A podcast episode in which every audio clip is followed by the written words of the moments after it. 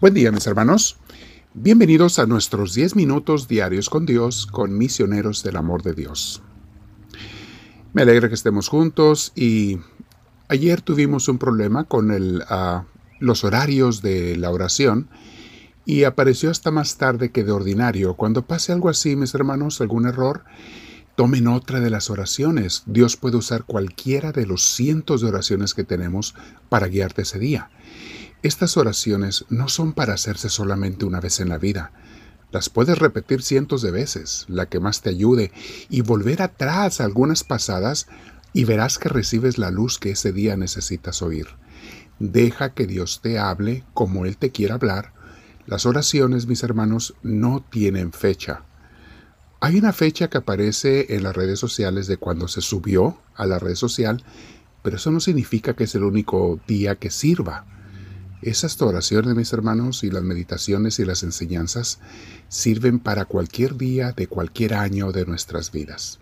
Aprovechelas, mis hermanos. Vamos a orar, nos sentamos derechitos en un lugar tranquilo. Endereza tu espalda si puedes, tus hombros relajados, tu cuello también. Respiramos profundo. Si te ayuda, cierra tus ojos y ponte audífonos. Deja que Dios te guíe. Llámalo, invítalo. Al Espíritu Santo dile, ven Espíritu mío, no, no me dejes, no me abandones. Ven Espíritu de Dios. Bendito seas. Este día, mis hermanos, vamos a meditar sobre el tema, no mezclemos en nuestras vidas el bien y el mal. Miren, es normal que hasta los santos puedan cometer errores. claro, son humanos y tienen fallas, claro que sí. Eso es muy humano. Y a veces, de estar bien con Dios, de repente hacen algo malo o fallan en algo o caen en un coraje o en la pereza o en sus debilidades humanas. Generalmente, si son santos, pues no caen en cosas graves, pero cualquier cosa, hasta la más pequeña, los hace después sentirse tristes que le fallaron a Dios, pero también conocen a Dios y confían en su infinita misericordia y saben que los perdona. Entonces los santos inmediatamente se arrepienten y Dios los perdona y los sienten su perdón inmediato. Puede tardar algún rato, unas horas tal vez, porque sí les remuerde su, su pecadillo, su falta, por, precisamente por el amor que le tienen a Dios.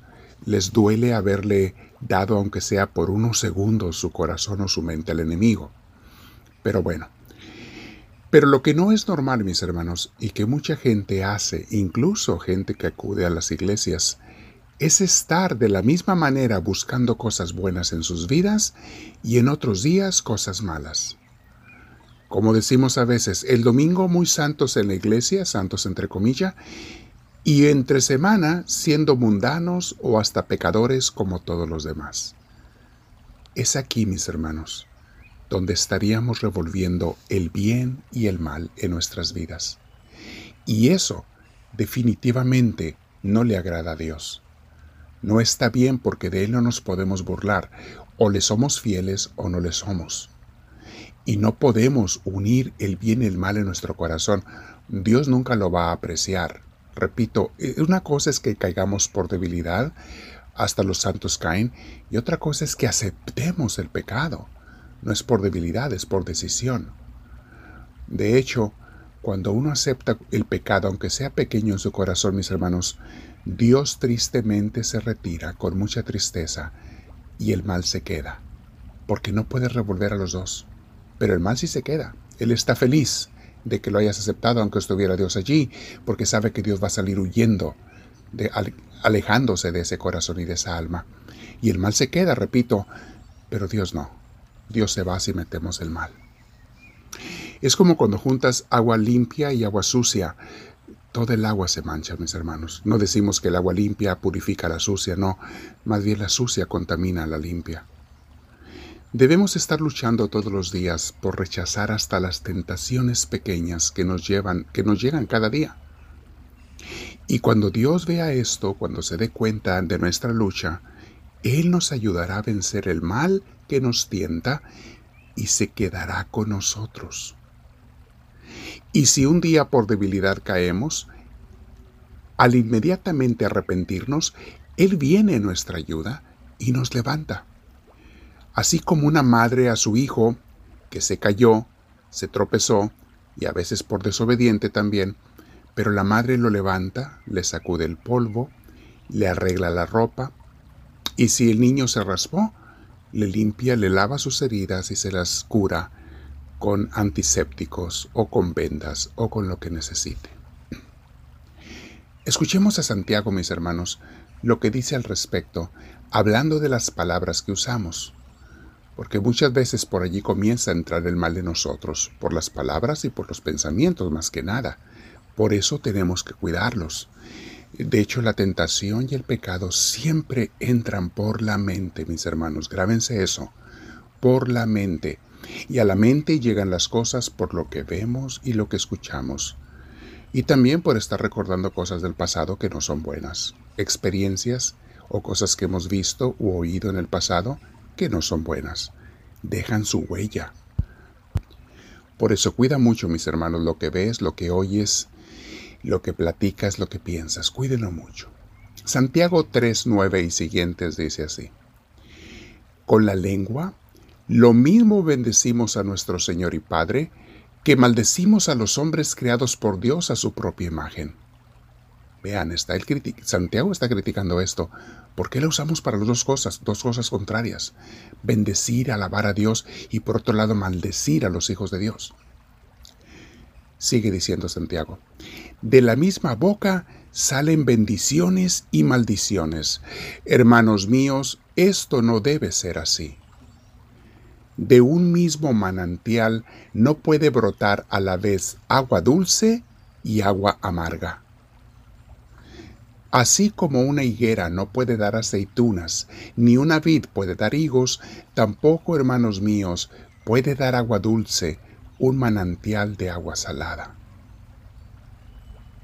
Si entre ustedes hay alguno sabio y entendido, que lo demuestre con su buena conducta, con la humildad que su sabiduría le da. Palabra de Dios. Vean este último versículo cómo une Santiago el ser sabio con ser humilde. Le sale en automático, por eso son palabras inspiradas por Dios. Dejen repetimos este, este versículo, Santiago 3:13.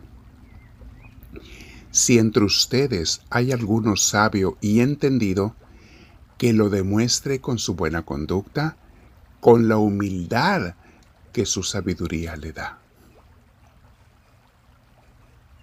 El sabio, mis hermanos, y el entendido se portan bien porque saben, por eso es sabio, saben lo que es bueno. El tonto, el torpe, se porta mal. Porque aunque sepa, no quiere hacer caso de la sabiduría. Por eso se le conoce como el tonto, el necio, el terco sabe lo que es bueno y hace lo que es malo. Y las consecuencias no se dejan esperar. Estas personas no terminan bien. Pero Santiago dice, con la humildad que tiene el sabio, pórtese bien, con humildad. Qué cosas tan hermosas.